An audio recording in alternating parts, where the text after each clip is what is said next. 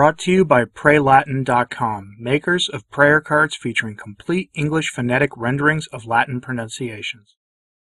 Archbishop Carlo Maria Vigano issued a letter last week that few paid much attention to. It's a letter congratulating LifeSite News for 25 years of doing good work. On the surface, it doesn't sound that interesting, but in the letter itself are a couple of observations that I'm going to bring attention to here. The fact that we live in an age of lies and deceit, promoted, unfortunately, by both secular authorities and media, as well as by the hierarchy of the Catholic Church and its associated media.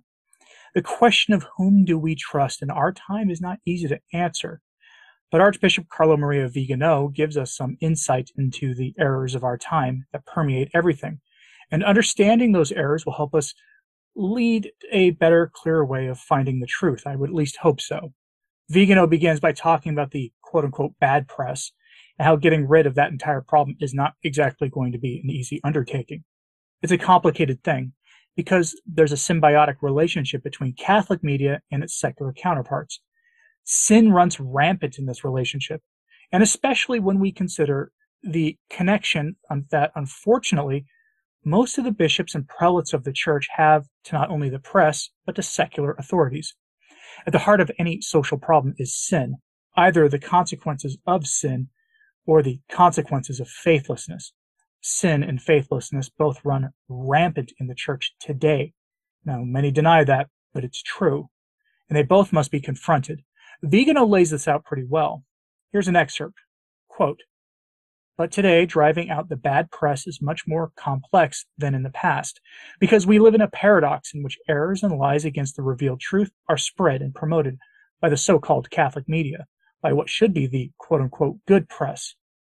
On the other hand, it is difficult to hope that the Catholic press will not propagandize stonecutter ironist ecumenism or idolatrous paganism, when it is Bergoglio himself who imposes it magisterially as a new doctrine to which everyone must conform. In the past, the quote unquote good press had the task of being the voice of the truth, because it amplified the same truth that is taught by the church. Now that the church has been eclipsed by a sect of apostate we'll call it uh, committers of sins of the flesh, uses some colorful language here, it is not surprising that the Bergoglian media acts as a sounding board for the heretical proclamations of their ideological referent who sits in Rome. Nor is it surprising that among the priorities of the regime press, profit is put before correct information, confirming how much doctrinal and moral deviation is accompanied, indefectibly, I would say, by the mercantile mentality typical of Protestant thought. End quote. Yes, he called Catholic media Protestant. Vigano goes on to describe the crimes of our of governments in our times that we're all familiar with, the lies propagated, the evil programs pushed, especially in the past few years. I can't mention them here exactly, but you already know what they are. The uh, response to the affliction of 2020, the push to restart all of civilization by the end of the decade, and numerous crimes by the American Caesar all play out in the news every single day. Vigano recounts the lies propagated to make the point that we live in an age of lies, where falsehood is celebrated as truth, where truth becomes one of the main victims of our time, silently discarded in favor of narratives that simply cannot be backed up by facts.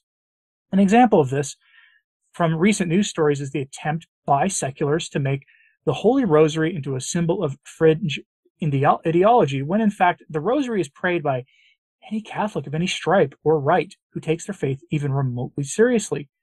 And that includes Catholics who identify with all the modernist innovations in the church today. You may have a hard time believing that, but many of them pray the rosary with devotion too. I know because I've met them. I've met many who fit that bill, who pray the rosary daily. Yet the Atlantic's hit piece against the rosary is an example of this that touches on the church.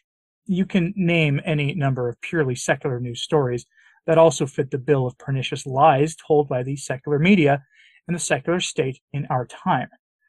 There's not exactly a shortage of that these days, unfortunately. But you know, Vigano is at his best when confronting the prelates of the church for their sins and their complicity in the evils of our time, when they've allied themselves with Caesar and taken his dirty silver coins. Vigano hammers what I've had, what I have to call the embedded church, This is the St. Gallen group, the Lavender groups, and all the other figures and groups who are quietly working behind the scenes to subvert the faith, to ensure that the next pontiffs are going to continue the work of Francis, and most likely be a useful tool of the modernists to control and achieve their ends. Vigano takes no prisoners when emphasizing the undeniable fact that the Synod of Synodality is a farce. It's, it's not real, it's fake, and a false front for the modernists to use the laity to change the church into something alien to the faith. And they always say it's guided by the Spirit. Quoting Vigano, quote, the embedded church lies to us when it wants us to believe that the synodal way has been designed to foster collaboration between the teaching church and the learning church, when in fact it serves to undermine the authority of the pastors from within, dissolving the indissoluble and substantial bond that exists between power and its end, which is the salus animarum. It lied to us yesterday when it passed off the desecrations of the Mass as actuosa participatio, as actual participation or active participation. It lies to us today when it cancels the apostolic liturgy in the name of a unity that it did not hesitate to break by imposing the Novus Ordo. It lies to us when it is silent about the truth that heretics deny, in the name of ecumenism and universal brotherhood. It lies to us when it disguises acquiescence towards vice and sin as mercy, and then displays ruthless and cruel anger towards those who want to remain faithful to the gospel, a false mercy, which is the premise of eternal damnation of poor sinners, whom no prelate calls back to God, whom no bishop goes to look for among the rocks and brambles, to bring back into the sheepfold, a perverse mercy which contradicts supernatural charity founded on divine truth, and that usurps from God the magnificence of forgiveness selling it off to those who nullify the passion and redemption by denying the existence of sin. End quote. Dare we hope. Last week, before the consistory created a firestorm of controversy in the church, we had this story that illustrates the, this very, very well. Headline from the National Catholic Register Pope Francis warns about quote unquote arbitrary and ideological adaptations to church ministries. The Pope said he wants to continue to deepen the Catholic Church's reflection on the, on the instituted ministries by initiating a dialogue with bishops' conferences on the topic. Oh, that's funny. By now, we can clearly understand that when Francis warns about arbitrary and ideological adaptations, he means too traditional or too conservative adaptations. And to be fair, ones that push the boundaries in the other direction faster than he wants them pushed. Francis certainly wants change in the church, but according to the plan he's running with, according to his own schedule, and not on someone else's desired schedule. The German bishops learned that firsthand with their synod. He told them to slow down, he didn't tell them to stop. From the article, quote, in a message Wednesday, Pope Francis warned against letting ideology influence the church's ordained and lay ministries and said he plans to initiate a dialogue with bishops on the topic. Francis's reflection was published on August 24th for the 50th anniversary of Paul VI's Motu Proprio Ministeria Quadam, which updated norms for lectors and acolytes following the Second Vatican Council. An instituted ministry is a type of formal vocational service within the Catholic Church. It can be either lay, such as lector, acolyte, or catechist, which was added by Francis in 2021, or ordained, such as deacon or priest. In his August 24th message, Pope Francis said, quote, Every ministry is a call from God for the good of the community. The organization of ministries, he continued, should not be merely functional, but should be carried out in quote unquote community discernment and in listening to the Holy Spirit. He said, quote, any ministerial structure that emerges from this discernment is dynamic, lively, and flexible, like the action of the Spirit. It must be rooted in it ever more deeply. Less dynamism becomes confusion, liveliness be reduced to extemporaneous improvisation, and flexibility be transformed into arbitrary and ideological adaptations. Maybe you should apply that to the new Mass, just a thought. Paul VI's Ministeria Quadam opened the door to the renewal of the experience of the ministry of the faithful, Francis said.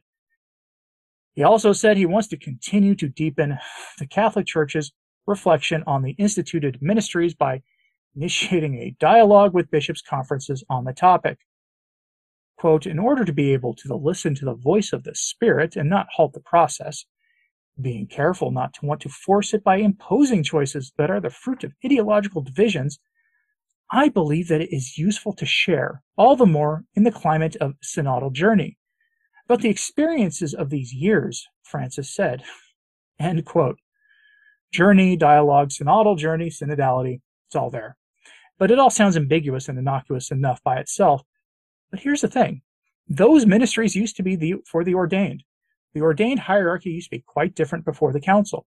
Now he invokes listening to the Spirit, which is code for get ready for things to change according to the whims of a predetermined synod on synodality. Recall that the synodal reports from every Western country have called for changes in lay ministry and ordination of women. Whether the latter actually happens is anyone's guess, but I hate to be the one to tell you this. Get ready for more change on that front. That's what Francis is saying here. To communicate with ambiguity is to communicate with lies and deceit. Our Lord wasn't ambiguous. That is at the heart of what Vigano has been saying in his letter praising LifeSite News. They're not ambiguous in the slightest. I, and I only feature the non-LifeSite praises because praising a particular outlet isn't what I do here. But I've got the his letter linked in the show notes today at returntotradition.org if you want to read it. But that letter was trying to remind us that we are in a time of universal deceit from secular authorities and from the hierarchy of the church itself. Few defend the truth today. In this time of universal deceit and upheaval in the church, I do have to ask you do you trust any mainstream Catholic media outlet? And I do not mean YouTube or Rumble commentators or podcasters either. That is not who I mean here. I mean outlets like the National Catholic Register or EWTN or the Catholic News Agency. Do you trust Vatican News? Those kinds of outlets. Let me know in the comments of what you think of them and of what Vigano has to say here. And like and subscribe if you haven't. It really does help. Share this on social media if you can. That helps a lot as well. And as always, pray for the church. I'm Anthony Stine. Ave Maria.